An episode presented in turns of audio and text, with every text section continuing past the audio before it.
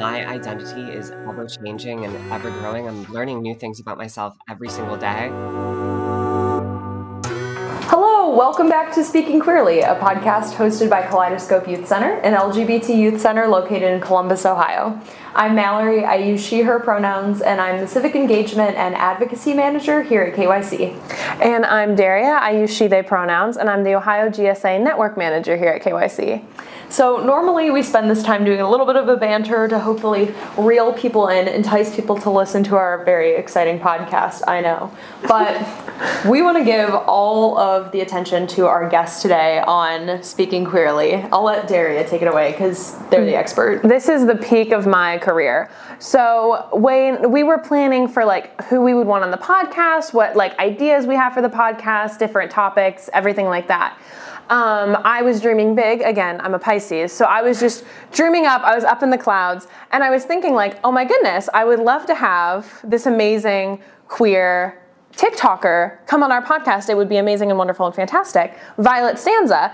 Um, and so on a whim, To oh which I yes, replied, Who? like, I trust you, but who? who? And Um, oh, And then I was enlightened to the joy that is Violet Stanza. Yes. Um, and so, just on a whim, it was a very impulsive, like we were having these conversations in the morning, went online.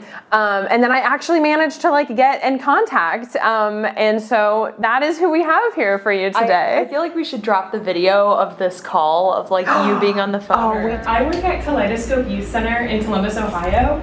Um, we're a youth center for um, people ages 12 to 20. Um, I can give you way more details on it, but we were just talking about we're doing a podcast for um, Women's History Month, and we were just wondering if you'd want to be on it.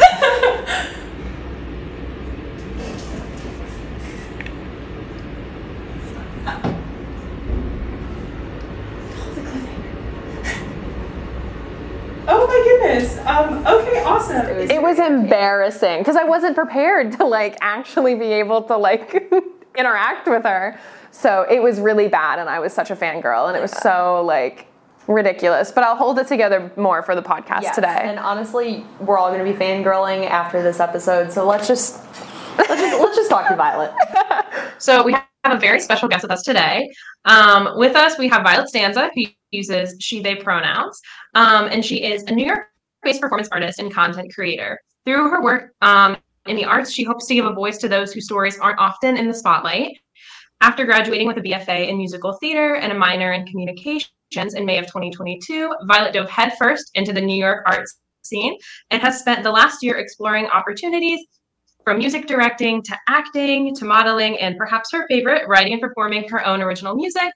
Her first songwriting attempt began her first songwriting attempts began at age 30 and now at age 22 she's written recorded and produced four singles entirely independent which are streamable wherever music is available.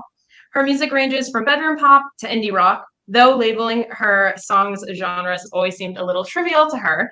Um, she's also tra- a trained singer whose instrumental arsenal currently includes viola, guitar, piano, ukulele, and violin. She also thoroughly enjoys working in theater as a music director and sound designer, and their work in these spaces centers around highlighting their cast's natural voices and abilities. She is a firm believer that everyone deserves to bring their authentic selves to every single rehearsal room. When she's not working on her music, leading a rehearsal room, at a shoot, or at her or at her stylist job, she can often be found making content for her viral social media channels, ranging from her stylish get readies with get ready with me's, which are some of my favorite, to advocating for trans rights and encouraging queer youth to step into her power. So thank thank you so much for coming here and being with us today. We're so happy to have you. um, full disclosure, when Daria proposed this idea, the like, oh, maybe we should have Violet on the podcast. Um, Daria and like one other person who is part of our podcast team, they were like, yeah, woo. And I was like, who? we're gonna have because I'm like very much not on the TikTok, which is embarrassing. But ever since then, I've been following you, and I have to admit, yes, I I absolutely am hooked on your Get Ready with Me videos as well. Um, Thank yeah, well, you. welcome, welcome to the podcast. Thank you so much. I'm so happy to be spending this morning with you all. It's going to be a blast and a half. Blast and a half. I love it. Well, we hope we live up to those expectations. Um, so speaking of getting ready with me, um, one of the questions, you know, one of the questions we always start off with is an add-on question, just a fun get to know you type question.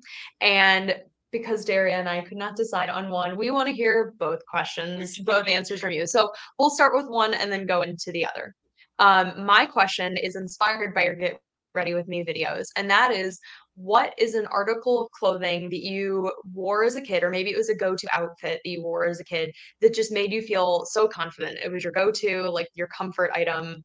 What was what was that for you? So I have like two answers for this. As a kid, it was this yellow, like Henley sweater with green buttons. It was my favorite sweater. I insisted that like yellow was my favorite color. And it just like brought me a lot of joy because it was such a bright piece of clothing. And I didn't have like a lot of super bright clothes as like a young boy. Um, so it was like, it brought me a lot of joy to be like, oh, I got my yellow sweater.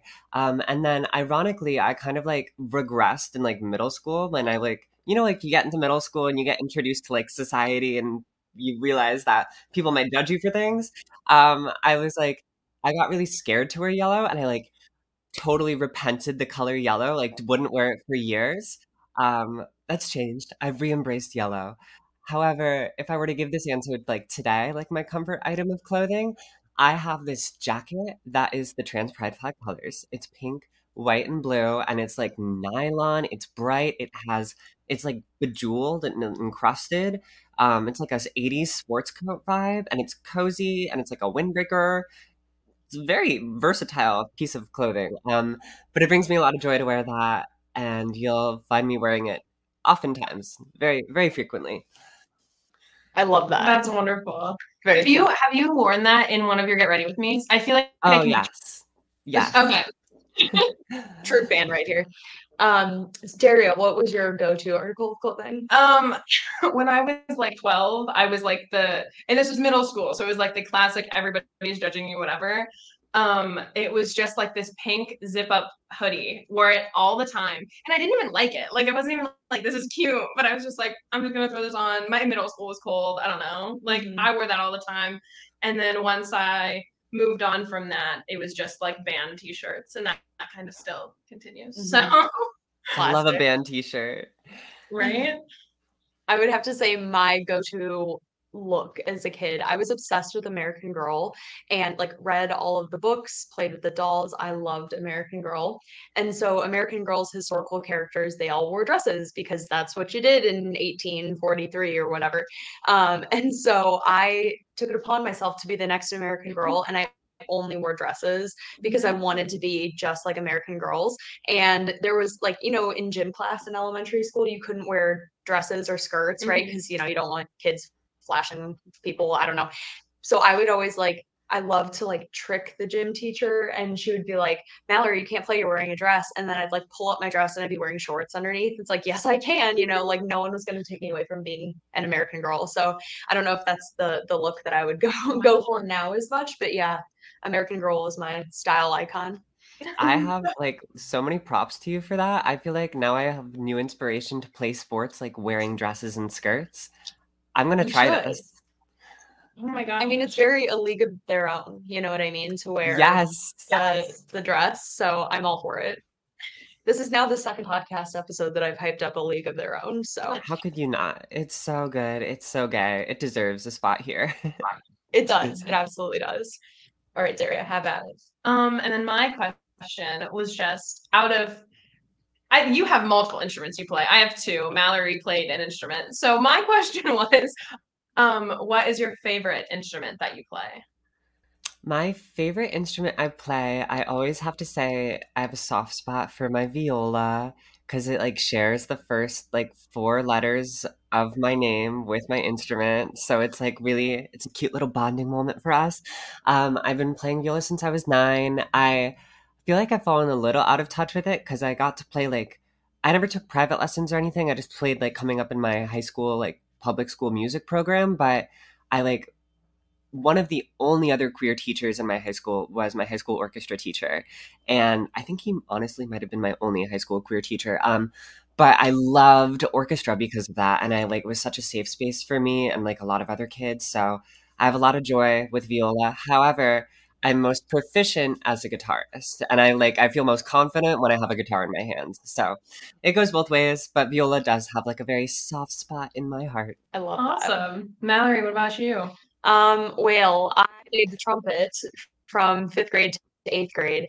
And honestly, in retrospect, I enjoyed being in band. I liked learning an instrument, but I think again, we're gonna plug middle school again. I was so caught up in the like, oh, I want to be cool, I want to fit in, whatever. And like obviously the cool kids weren't in band. So I just, you know, I think very stupidly was like, oh, I don't want to continue on with band. And I think I have some regrets about that. But I did play trumpet, and my mom, who was very into marching band, like all throughout middle school, high school, college, whatever, she was the one who was kind of like, you need to be in band, you need to be in band, and was pushing that.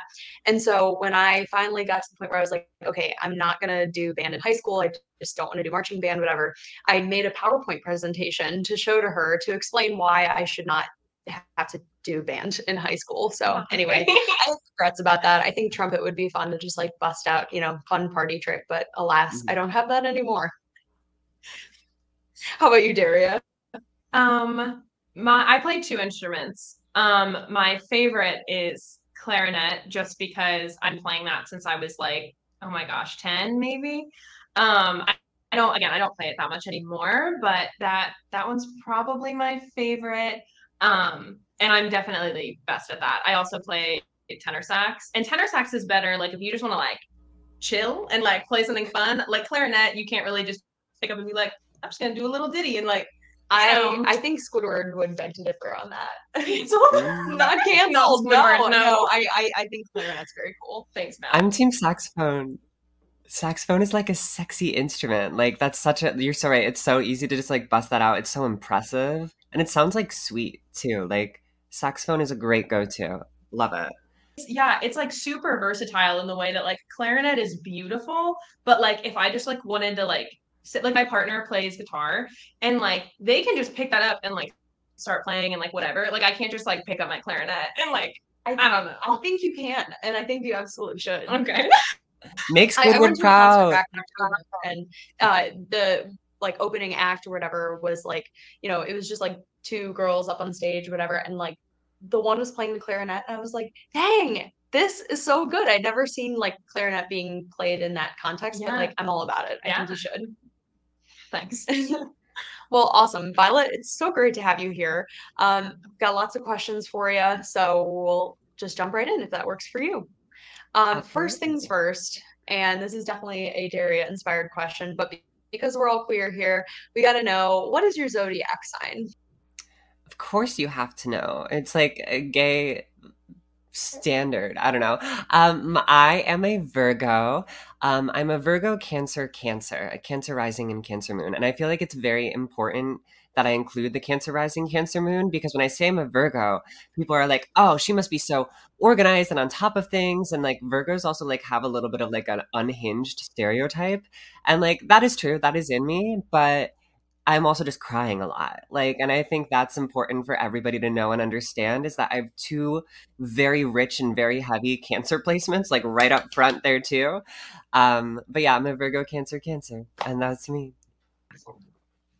I totally respect that. As somebody who I, I don't know that much about all of the things, but I do know that I am a cancer through and through, and I cry all the time. So I love to feel my feelings too. I just I will say it totally makes sense why I'm such a fangirl now because I'm a Pisces. So I'm a Pisces sun and moon and a Leo rising. Um, but I also cry a lot because I'm a Pisces and specifically a Pisces moon. But Mm. Virgo and Pisces are sister signs. So like opposite. So like I know so many Virgos in my life that I'm like, oh, you're amazing and wonderful. So this makes sense. This makes sense. It all works out. It's in the stars. We were meant to be. We were meant to be here today. I love that. Well, so Violet, we introed you at the beginning, but I want to hear from your perspective. Like, tell us about you. Tell us about your journey to, you know, present day. Who is Violet Stanza and how'd you get here? You can talk about like your um, career as like a musician, like involved in the arts, all that, or you could just talk about yourself as as you. We'd love to hear about it. Yeah, sure. Um, so I'm Violet Stanza. I kind of it's really weird to like talk about myself in a professional setting or like a general setting because I feel like I'm just so multi hyphenated that I never really know where to start. Um, but music, like you had mentioned, has always been like a really big guiding part of my life. I've always loved music. It's been like a solace for me. Um, when I was like first, I mean, I was like three when I was first getting into music, but when I was like in middle school, shout out to middle school again, and I realized like I really like I love this. I kind of want to like pursue this because people are like talking about careers for the first time. I quickly realized there's no like pop star degree. Like you can't go to school to like become Taylor Swift, which was like news to me, really disappointing. Um, but the closest thing I could think of was to study musical theater, and I was like doing musicals a lot at the time. So I wanted to like keep performing. I wanted to be involved in the arts. So I finished up high school in Syracuse, New York, snowy, upstate. I grew up across the street from a cornfield, like very rural. Um, and I like always had dreams of the big city. So I moved to college where I pursued musical theater, and I also got a degree in communications. Um, and I went to college on LIU or at LIU on Long Island, so very close to New York City. And I kind of like started to get involved in and like have an adjacency to all these like New York art spaces and like all this amazing opportunity and work that's being done here. So um, as soon as I graduated, I was like, I just I want to be involved in it all. Like I want to do everything. Um, so I've been in New York for a little less than a year at the time this is being recorded. I think by the no, no, no, no. By the time this is out, I think it'll still be less than a year. But it's coming up on a year since I've like been in New York and been working and doing stuff here. Um, and again, it kind of all centers back to music for me. I started releasing songs independently when I was in college. And um, yeah, I started releasing music when I was in college. I released like th- four songs while I was still in school. And I, it kind of all started for me when the pandemic hit because, you know, we all had all this time on our hands. We were inside, we were looking for stuff to do. And I had always had dreams of like putting out my music and there was all this time and of course there was a lot of tragedy that came with the pandemic as well but for me it was a bit of an opportunity. Um, so i started doing that in 2020 while i was still in school like producing my own music and just like teaching myself because i had gotten my degree and was getting my degree in musical theater but they don't really teach you how to like write and produce songs so there's a lot of youtube tutorials there.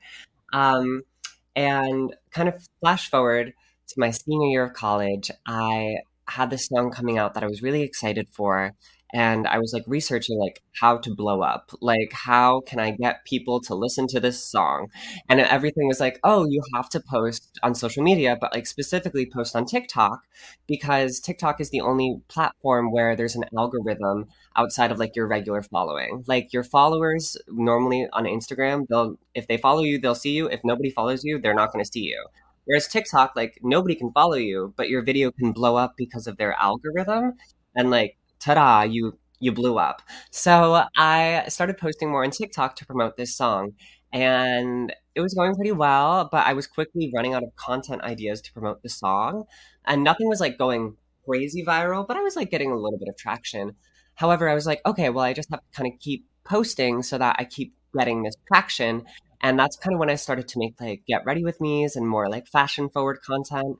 Um, I became really interested in my own fashion as like a means of self expression as I started to transition, which also happened in 2020, also during the pandemic when I had all that time on my hands, and I was like, hmm, let me let me figure some things out right now. Um, so that was like kind of translated into my social media thing and that was what really started to take off for me in terms of social media content was my fashion content which is never what i would expect to be doing never anything that i thought like if you had told me a year ago two years ago even i i like never ever ever would have anticipated that like i make fashion content online as like a primary source of income for me like that blows my mind still that i can say that um but it is a lot of what i do so the song came out and the song like did okay, but then like my fashion stuff just like did even better. So I've been rolling with that as well as continuing to work on new music, as well as working as a music director in New York, as well as getting into acting jobs, as well as modeling. I, I know that was like all in my intro, but that's true. That's just kind of what I'm up to. Um, it's very interesting to be here because it almost feels like haphazard in terms of like all these opportunities. They just kind of like come and go, and you I'm really lucky to get the ones I do, and then like some of them just go by so quickly because it's a big city and there's a lot going on. So I'm still, I feel like dipping my toe into the water at times in certain spaces, and um, I'm excited to see kind of like what the future holds in all of these artistic worlds. But yeah, that's a little bit about myself and where we're currently at.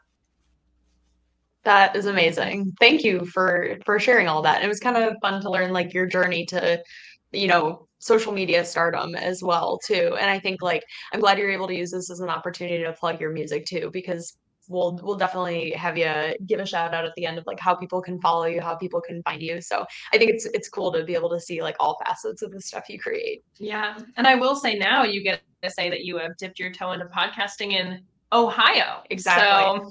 So What a niche market. Yeah, I will I will be putting that front and center. I think this is this is a new favorite credit for me. We we just have to know. So as we were planning this episode, we were curious, did you make a get ready with me video for being on Speaking Queerly? I did not. I did not, and I'm so sorry. To be fair, it's 10 in the morning, and that is early for me. My get ready with me's, I normally film them at like 2 in the afternoon because I know you wouldn't expect it. I love to sleep in, first and foremost. Um, but also it's like I I have like all these little morning routines I like to do and just like get my life organized where I'm like answering emails in the morning and I'm doing all these other things, like making breakfast, feeding my cat, and I'm like I'm not really worried about like putting on a full face of makeup. Um, but uh, I did put on a full face of makeup for the podcast though. I just didn't like make a video about it. um, but then like I will get like at 2 or 3 p.m i'll be like okay well i'm doing like this tonight or like i just have to make content today or i'm feeling a little lazy. So now we're going to put the glitz and glam together and we're going to have some fun styling an outfit. But yeah it normally happens later in the day for me and this was early for me you guys. Like i just didn't have the chance to get a whole it takes me about an hour to film a get ready with me. Um they're the they're only about like generally a minute is more they come in but it takes me an hour between like styling the outfit, putting it together, doing the makeup, editing the video, and then posting it on three different platforms. It takes me like an hour, hour to two hours to do all of that. And I was like, if I have to be on this podcast ready to go at 10, I would have to get up at like six to do this, like get ready with me. And then I was, I was in the club last night and I was it was I didn't get home until like three and I didn't go to bed till like five. So like I won't lie to you folks. The get ready with me was not happening this morning, but maybe it'll happen later today. That's okay. We we appreciate you rolling out of bed for for little old us here in Ohio. Yes, and I will say, I feel like just the ways of life in New York City, specifically in Ohio, are extremely different. And then also the way that Mallory exists in the world is completely different. Mallory gets up at like what, 5 45? 5 5 to go swimming at like what, 6 five forty five. Yeah. Like early. 45. Like, yeah. could it be like that's just the world of Mallory? That is so admirable. Yeah, no, like quite literally, you. hmm That's that is ridiculous of us. Good for you though. That's like really incredible. I love getting up early when I can. My life rarely allows for it, is what I've found. But it's it's a I love a morning. Mornings are lovely. They are. They are. Well, I just no, you know, no offense is taken that you did not make get ready. We're just happy to have you here. So, Thank you. um, so I'm gonna try. I'm gonna see if I can articulate this question well because there were a lot of themes that were coming up for me as you were telling your bio. Um, and I think you know a lot of it is like I never expected to see myself going in this direction.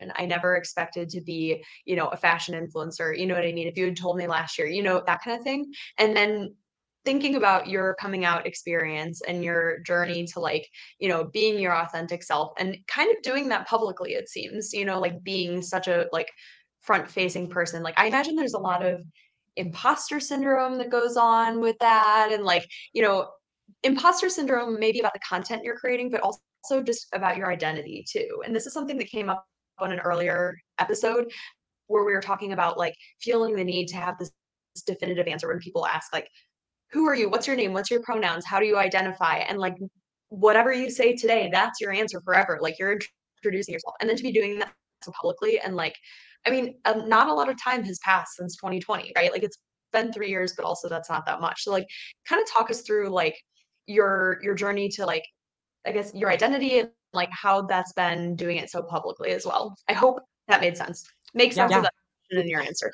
Imposter syndrome yes it is something i struggle with um i feel like i see it in almost all of my peers in like all of the different fields we are in it, it kind of creeps its way in no matter what however doing like something so public like social media i feel like it's there ever presently um so here's what i will say kind of about like the intersection of like my transition and then like social media and doing it so publicly um I was really lucky that I didn't blow up until after I had started transitioning. I feel like I look at content creators like Dylan Mulvaney, um, Jory, who's aka Alluring Skull, has like 2 million followers. And these are people who like had a lot of following either like as they were transitioning or like got the following and then decided to transition. And I can't imagine like having to ad- come out in that way on that large of a platform. Like when I came out on social media, I had like 2,000 followers, which was mostly just friends and family and peers from like school. So it wasn't anything that intense for me to have to like come out. Um however, I will say like as I've since garnered a following or whatever you want to call it, um I definitely like since I've garnered a following, um, it's definitely been kind of like an ongoing thing where anytime I'm questioning things, like sexuality wise, gender wise, whatever it might be, I'm like, I would have to put this like if I were to make this a forward facing part of my identity, I would be on such a large scale, which is really scary at times. And that's I think where some of the imposter syndrome can start to creep in there. Um, yeah, I I do like in my personal life, I always like to hold space for the fact that like my identity is ever changing and ever growing. I'm learning new things about myself every single day. I always like to say that I think probably like in 10, 15 years, I wouldn't be surprised if I turned around and like dropped neo pronouns. Like, I just feel like there's always the space to grow and know myself better. Um, however, when I like put that outside of the personal life and in the context of like, oh, there's 600,000 people who like might have something to say about the fact that I, you know, eh, this is a part of how I identify now or whatever it might be. Like even little things like identifying like as part of the lesbian community and like the backlash that like some trans femmes get for saying that kind of stuff. Like that like really is stuff that I overthink when I'm like going to make a TikTok because I might make a, a comment about like the lesbian community offhandedly in a get ready with me, and then suddenly I have like 30 comments like telling me that, that, I'm a terrible person for saying that, like, and that I don't belong as part of that community. I have other comments that are like, oh, like you're a lesbian, that's so amazing, like come join the fun. Um, but it's crazy that like there is always that much scrutiny when you have that much of a platform. So it does kind of like offer a little bit of a difficulty when it comes to identity. However, like I said, I'm lucky that like I am so confident and grounded in the fact that I am trans and that I am a woman. Uh, at least for right now, I don't see anytime in the near future at least that that is ever going to change and if it does great for great for them great for violet in the future but like for right now i'm like this is so who i am like intrinsically i don't really feel shy or back away from like that part of my identity online or in my personal life but it's the other like nuances of my identity that come up as i'm navigating like social spaces as i'm like learning new things about the specificities of like how you can identify your gender that are kind of a little daunting and yes there is that imposter syndrome that comes in when i start to think about those in terms of my social media and how i might like have to address them. Address them.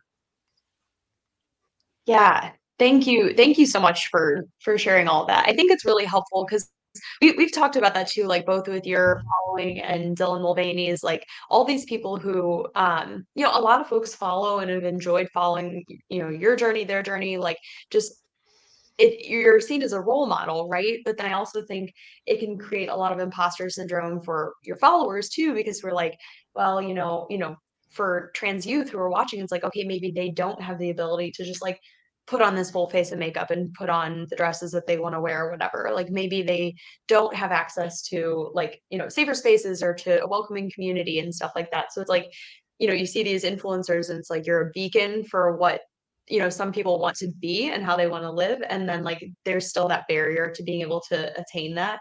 So i think it's helpful for folks to like hear kind of you say like no i have imposter syndrome too. And like you know we're all just trying to figure mm. it out together you know well, and I definitely think that like, yeah, I think as our, our youth are navigating like whatever it may be, whether it's like gender identity or sexual orientation, there's a lot of like, I, I, I need to figure it out. Like I need to know because that's like everyone in society wants to put somebody in a box and like leave it at that.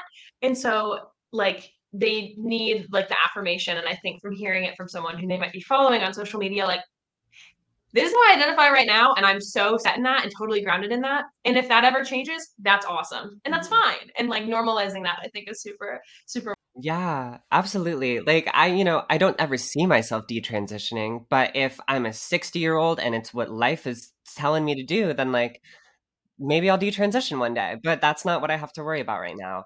Um, and I think like rushing to get to those conclusions only just like adds to the confusion. I like remember being a high schooler, and that was when I was like really confused because I had a lot of internalized transphobia, and I really couldn't like understand or wrap my head around how effeminate I was. I was like, why do I love being so feminine? Why do I love makeup? Why do I like have to shave my legs before I put shorts on? But I can't be trans. I was like, there's no way that these things I'm feeling are being trans. So I must be bi, or like I'm I'm just queer, or like maybe I'm a gay man, but uh, I kind of like women. So I was just like really confused. Um, and I was trying to like rush to all these conclusions, and it was just kind of like making me miserable.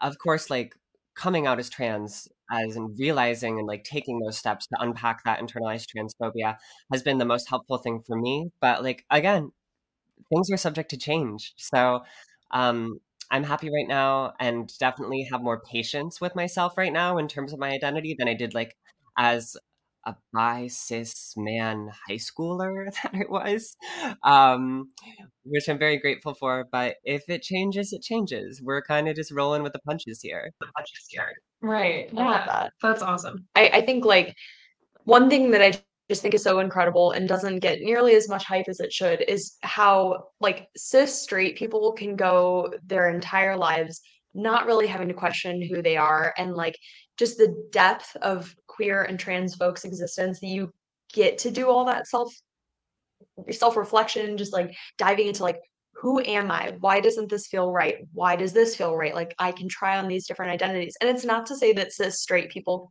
can't do that, but they typically don't because there's no reason for them to necessarily. And just like the depth of like, you know, being able to like explore who you are and like what you like and how you identify, I just think is so incredible. And just like so many like like I think about your art, you know what I mean? And like there's so much more depth that can go into your art because of all of the self-reflection that maybe somebody who didn't have that, like you you can hear it in your music, you can hear it in like the way you talk on camera and stuff too, that like that authenticity just wouldn't be there otherwise. So I, I think like we just have to give a moment of celebration for that too. And like that's a form of queer joy, even though like uh that self you know discovery as a high schooler is probably very difficult. I think just seeing where you come out on the other side and where you'll come out on the other side when you're 60 like things like that like you're a much deeper and richer person i think. Yeah. Totally agree. No there was like a huge jump. You mentioned like how how the like identity kind of like plays into art. There was a huge leap for me like as i was coming out as trans in my songwriting and in the, just like my whole artistic expression like my personal expression in terms of like what i was wearing my makeup etc which is artistic um that like leaps and bounds different that was like opening the floodgates. And then I had been writing and working on music for a while, but like even still, it was like, oh my gosh, I can like experiment with like all these different themes in my music. I don't have to write love songs exclusively. I mean, I still do and I love them, but like there's just like a depth of of genre to explore and I so much of it has to do with like coming into terms with my queer identity. So yeah, it's really it's really special to know yourself as a queer person and continue to know yourself for sure. For sure. I love that. And Mal, you mentioned some so some of that like being queer joy, just like deeply, you know, understanding yourself. So I want to ask you, Violet, um, have there been like any moments of queer joy specifically that you've experienced recently that you wanted to talk a little bit about? Yeah, I mean, I think queer joy for me is like an everyday thing. Like personally, I I think I, I experience a lot of queer joy with my partner who is asleep in the next room. Um, last I checked on him. But um, I'm dating a wonderful, wonderful trans masculine person, and we've been together for going on four years, which is crazy to say that at like tw- age 22. But we found each other both pre transition and have transitioned throughout the course of our relationship, which to me is just like the most special thing to like have this person that I know so intimately and like has space for me to like I know will love me no matter what. So yeah, there's a lot of queer joy just like in navigating our lives together because now we're like adults together for the first time and like that can be really scary and daunting, but also like we get to make each other breakfast. So it's really like I, I really treasure those moments of queer joy and I think they are kind of like everyday experiences for me. Um, and then like in terms of like broader queer joy experiences, I will shout out two events here in Brooklyn that I think are like two of the most epitome of queer joy things that I, I love to go to and be involved in. Uh, there is an all trans open mic every Tuesday night at Metropolitan Bar, um, and except for the third Tuesday of the month. Um, but it's such an amazing space of queer joy. I mean, there is also like camaraderie and commiserating because it's an open mic, so you're making art, and sometimes the art comes from some of the traumatic experiences of being queer. However, I think it's joyous to have this like space where we can gather as trans people and just show each other art that we're working on, whether it's and it's such a diverse like group of artists. It's like yes, there's musicians, but there's like poets. There's people who are like, I want to teach you how to tie a knot today because that's like the the thing that I want to do. There's like stand up comedians. Um, so that to me is really really.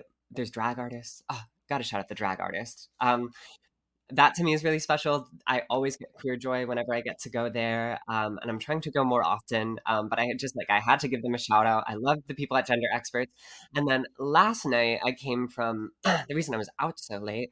I was at Body Hack, which is um, also an all trans event, but it's more of just kind of like a clubbing, but also like it's it's like nightlife, but like also they were playing like they had a Smash tournament last night. Like it's just like a community event where people just like get to come together, and it's again mostly trans people. Um, neither of these spaces are like trans exclusive. Like if you're cis and you want to come and just like be there politely and respectfully, you're more than welcome to.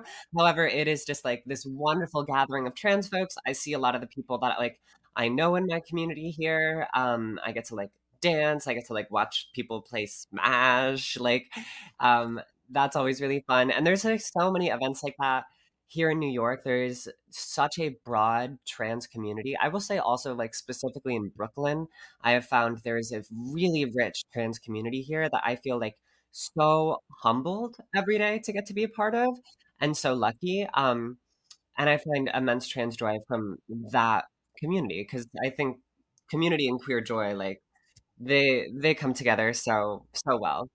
I think neither could exist without the other. Yeah, absolutely. That is so awesome. And actually, yeah, since you mentioned that open mic, we actually um in Columbus, they a queer open mic just like started. I used to go to open mic night poetry at this place called Cafe Kerouac, and then that ended. And then queer people revamped it, and now it's a queer open mic, which is super cool. And that's on Thursdays. So yeah, yeah, and that is such a place of queer joy, like genuinely. So that's super awesome that that can happen in New York and can happen in uh, Columbus, Ohio. Yeah, hell yeah, it's, it's cool. I think, and and I think too, like I love how um you help create community online as well because certainly there's probably plenty of people who don't live in like a metropolitan area whether that metropolitan area is columbus ohio or brooklyn new york you know and i think being able to find folks like you online definitely helps like create some sort of digital version of that community. And and that's not to say that that's a full-on replacement for queer community in person um but like during the pandemic things like that like it's just invaluable to be able to have those spaces. So um yeah. And, and i think too like you know being able to um, create your own community too because like you know kind of like you were just touching on like in some places these events exist and if they don't like figure out how you can create your own you know what i mean and like whether that is through an online presence or just starting up like hey there's a few of us who want to do open mic nights talk to this coffee shop like let's see if we can make this Yeah. happen you know hmm Absolutely. And I think like that goes for in person and online. Like you're saying, like my queer community when I was like in high school was literally one other person because they were the only other queer person I had. Oh, and that orchestra teacher. Love Mr. Mendez. Um, but they, they were like the only two queer people that like were really, as far as I knew, like in a 10 mile radius for me. So I, you know, that was a small community, but it, there was still a lot of reward in that. And then in the pandemic, as you mentioned, we were all like going online. That's when I really started to come into more thoroughly my queer identity. And that was entirely because of like other trans content creators, trans podcasts, like other trans musicians, all of these like media content people um, who had communities and platforms online. Like I remember it's ironic for me that like I'm now like technically a part of that, but like I remember being on the other side of it and being like, I can't believe they're doing that. And like, there's like a whole chat room full of trans people. Like, I'm not the only one who thinks these things sometimes. That's crazy. Um, so there's so much, even though it is online and like, you know, as now at age 22, who's someone who's so lucky to be living like in a metropolitan area um, that has queer community, like I do really value that in person, but like you said, like I think it is almost just as, if not more important, to have queer community online because of the accessibility of it. Um, because I think like when I think about trans kids like myself in the country who live in rural areas who don't have access to like these resources to these other people in person who might not know a single other trans person and be trans themselves like I think having those spaces online is so important for those reasons and for those people.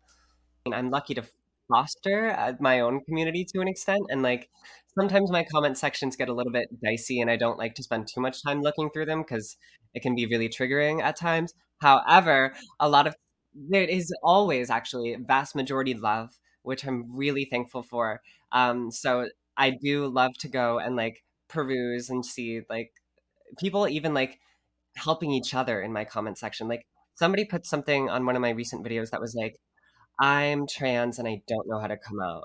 And I see a lot of people like commenting that type of stuff on my videos or like DMing me and messaging me that type of stuff. And like the volume of it gets to a point where I can't answer every single individual person, which is why I try to like make content about broader strokes things or like put resources out on my streaming channels that like can get people the help they need. But like when I see an individual like that, sometimes they'll have like other people respond to them and be like, here's what I did. And like these are other things that like you can do to like look into. And that is so special to me that that is like happening just like in a comment section on my video. Like it brings me so much joy to see that. And I'm, I hope at least that it's like bringing those people who are making those comments joy as well. Yeah, I love that. I didn't even think about how like other people would then jump in on the comments and like provide their input as well. Yeah, and that's super awesome. That actually kind of tied into a different question that we had about like your approach to representation and inclusion in your content, but you kind of just explained that with like you get dozens and dozens of these messages and like uh, one person does not have the capacity to like respond to hundreds of thousands of like DMs, but then to like turn around and be like, I see a need in my community or like in my followers and like making that kind of content. So that's super awesome. Thank you. Yeah, I mean, that's pretty much it. Like it's it's gotten to this point where volume of people who need help is unfortunately larger than I can individually tailor myself to. and also I don't like to be on my phone that much. Um, so I I can't really like go through and answer everybody's DM and answer everybody's comment and give them like a whole tailored thing about what to do. I try to like from time to time when I see something that like really resonates with me or just like I have the time in my day and I'm like going through and answering some comments, but um it doesn't get to happen for me that often. So instead I'm like, well, I have these people here. Like it's so obvious that there is a need. They are literally telling me that there is a need for these resources or these things. Um so I'm going to put like a video out that's like here's resources that you can have like for coming out. Here's like how I came out. Here's like how I got on HRT and like all these other things and other creators even that I'll shout out that are like these people can help give you answers to some of these questions as well. Because again, I can't really go through and like hold your hand individually as much as I would love to, but I can at least like give you some broader stroke steps. And if I get the time to, I would love to like put a few heart emojis next to your comment next time I get around to it. Sorry if it doesn't always happen. right. Well, if you did have advice that you could give to queer youth, trans youth, um, somebody maybe not that much younger than you are right now, but you know, you could take inspiration from questions you've received, or just what advice do you have with somebody who is young, queer, and trans and trying to figure out their identity? I would say right now specifically, like whenever I think of queer and trans youth, I think just like stay strong. Like, because I, when I was a queer and trans youth, like as a teenager in high school, questioning my identity, figuring things out, being queer and trans wasn't as much in the news. it wasn't as much, and like for better or for worse, like there were you know euphoria where I could actually like see a trans woman on screen who wasn't like being ridiculed and be like, oh, that's cool. But there also wasn't like 400 anti-trans laws being put it on my head and making me scared of like being my who I was. So when I think of queer and trans today, like my heart just goes out to them. I think like be strong and then back to like an earlier point we were talking about, be strong and be patient because you don't have to have all of those answers right now. And, and I know it feels like you do.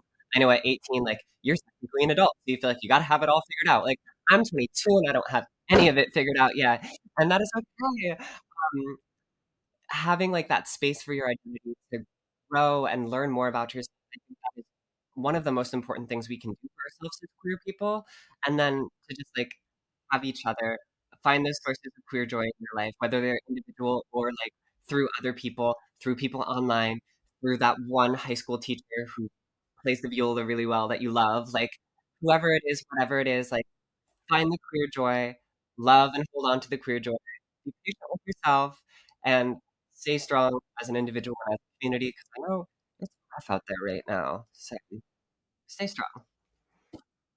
I think that's perfect. Yeah. that's really solid advice. And thank you for, you know, using this platform as well and your own personal platform to help spread that message and be a source of queer and trans joy for lots of people. Just, I mean, clearly hundreds of thousands of people, but Yeah, yeah, definitely. And with that, um, I also just want to ask, as important as it is for all of these young people to find their queer joy and find their community, um, there are still like 400 anti-LGBT laws that are occurring, and that even if they haven't passed, like still cause a lot of like um uh, negative emotions, fear. Um, let a lot of our youth come in like feeling unsafe and confused and concerned. Um, so I just want to ask you, as a queer person, um, what are some steps that you're taking to practice self-care during this time as an influencer um, and being on social media, but then also just as like a queer person trying to exist in a world that is not looking too hot right now? Yeah, totally. Self-care, man. Self-care is such an interesting like buzzword for me at this stage in my life because you know, I've always practiced self-care. I've always found these like sources of escape and reprieve from my life as we all literally have to to cope with being alive. Um but again, not to bring it back to my social media following, but like as an influencer, self care has kind of taken on like this whole other thing because I broadcast a lot of my life and I have struggled a lot in my past and in more recent times as well with like the toxicity of having to have all these perfect self-care routines and i think nowhere is that highlighted more than in the influencer space than like you have to exercise and journal and eat right and like all of these other things and that can be so triggering for like an eating disorder which i've struggled with in the past. I'm not going to get into that on the podcast but like it's just it's there are these really real kind of toxic things that kind of come with self-care for me specifically at this point in my life like as an influencer. So when i think of self-care i like to think of it less as like the specific routines i'm building and more of like the little sources of joy in my life. So again i'll shout out my partner who i feel like we have a lot of self-care just like in our relationship together. We like i said we love to cook together. We like spend quality t- quality time with each other that like is also enriching our lives which is really nice. Um i love my cat. Spending time with my cat is like one of the best self-care things i can ever imagine. She sleeps on my lap every night. Like it's the most wonderful thing to wake up to every morning. Um when i think about self-care i do i know i just like said you know don't build i'm not going to hyperfixate on like building these super nitty-gritty routines. I do like to journal however. Um i find that like getting my head can be really crowded sometimes. So getting my thoughts onto pen and paper can be really, really lovely. And again, not to hyperfixate on like, you know, toxic self care routines and like comparison. However, I think exercise is really fun. um, I don't have a gym membership. I don't do anything regimented. However, like I grew up playing sports so thoroughly. I was such a sports kid. And, you know, I know for queer and trans youth today, like those are the things that are among others like being debated and taken away from us. So I find so much joy like as a trans person reclaiming them and being like, but I love to move my body and I love to just like the feeling of running and like that I like to say like running is as close as I'll ever get to flying and gosh darn it I would love to fly. So it's so fun to run like and especially like as a woman as a trans person and be like I am in my body and I am like off the ground right now. Like that's so fun. Um so whether it's like a rec sport or if you do like to go to the gym or you just like to go on a good walk love a walk I love a hike. Um and then I was a competitive mountain biker for like five years. So I really like to mountain bike. Um, but that's, yeah, those are just some of the little things that are kind of in my arsenal of self care. But I never like to limit what that is because self care could be anything. I am so obsessed with that. I'm now trying to picture you bringing mountain biking into your life in Brooklyn, New York, and what that would look like. You know, probably a little bit more risky instead of dodging like rocks, you're probably dodging, I don't know, crazy drivers, but Yes. It is quite literally that. It is like I you know, most people in New York when they have they have bikes, it's like these like road bikes that have like the skinny tires and they're not really equipped for like off-roading or whatever. And I have it's actually right here. I can show folks on the podcast. This is my mountain bike. Um right there.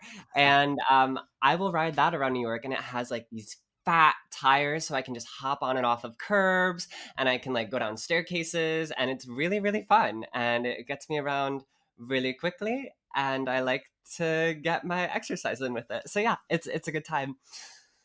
I am obsessed with that. I'm learning so much. I know you you're so uh well-rounded in all the things that you do and your interests and stuff. Yeah. But yeah, I'm picturing you in one of your like get ready with me outfits with like full makeup and like in this like big old mountain bike navigating the streets of New York. This is a really good visual. Don't correct me Yeah. if I'm wrong with that. That's No, like that is actually a thousand percent accurate. Like I will be wearing maybe not like a full like dress all the time, but like a full face of makeup and cruising these streets. Like it is it is a vibe.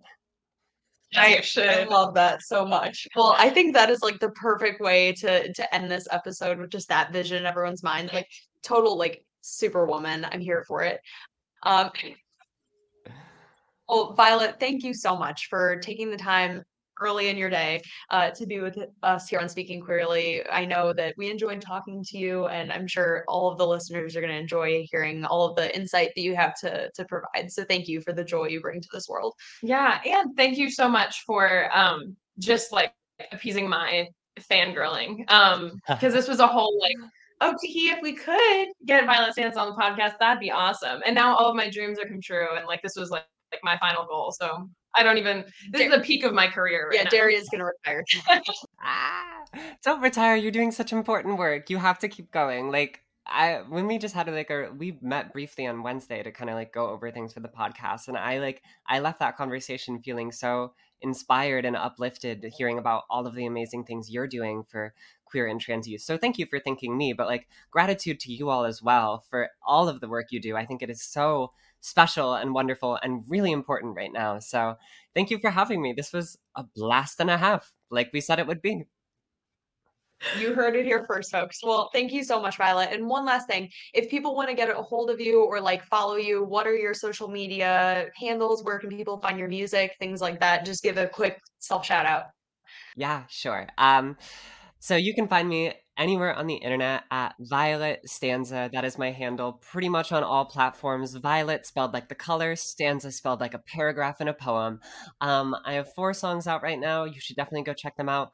Maybe by the time this podcast is out, there'll be a fifth. If not, there'll be a fifth probably shortly after this podcast is released. So please keep a lookout for that. And uh, yeah, otherwise, I'll just be putting on fun outfits in the meantime. So you can watch me do that as well. Awesome. Wonderful. Well, thank you so much, Violet. We hope to talk to you soon. Yes, me as well. Thank you so much for listening to this episode of Speaking Queerly. Um, if you liked what you heard and you want to see more content from KYC, please feel free to follow us on social media. We're at KYC Ohio on all social media platforms. And if you really liked what you listened to and you want to help support the podcast and other services that we're able to provide here at KYC, um, please go to kycohio.org slash donate. You can make a one-time do- donation or you could join our Unity Circle and make monthly contributions that will help us provide, um, you know, drop-in center programming here at the center, housing resources, behavioral health and community-based wellness supports, education, outreach, and tools and trainings like this podcast. Um, and if you have any questions and uh, topics you want us to talk about here on Speaking Queerly, send me an email to mallory at kycohio.org. We'd love to hear your thoughts. And now that you just finished listening to this podcast, if you're on Apple Music or if you're on um, Spotify, just hop on over to Violet Stuff. I have all of her music liked and saved on my Spotify, so feel free to go do the same. Comment, like, like, subscribe, leave us a rating. you know the drill. Anyway, thank you for listening to this episode of Speaking Queerly, and we can't wait to talk to you again next time. See you soon.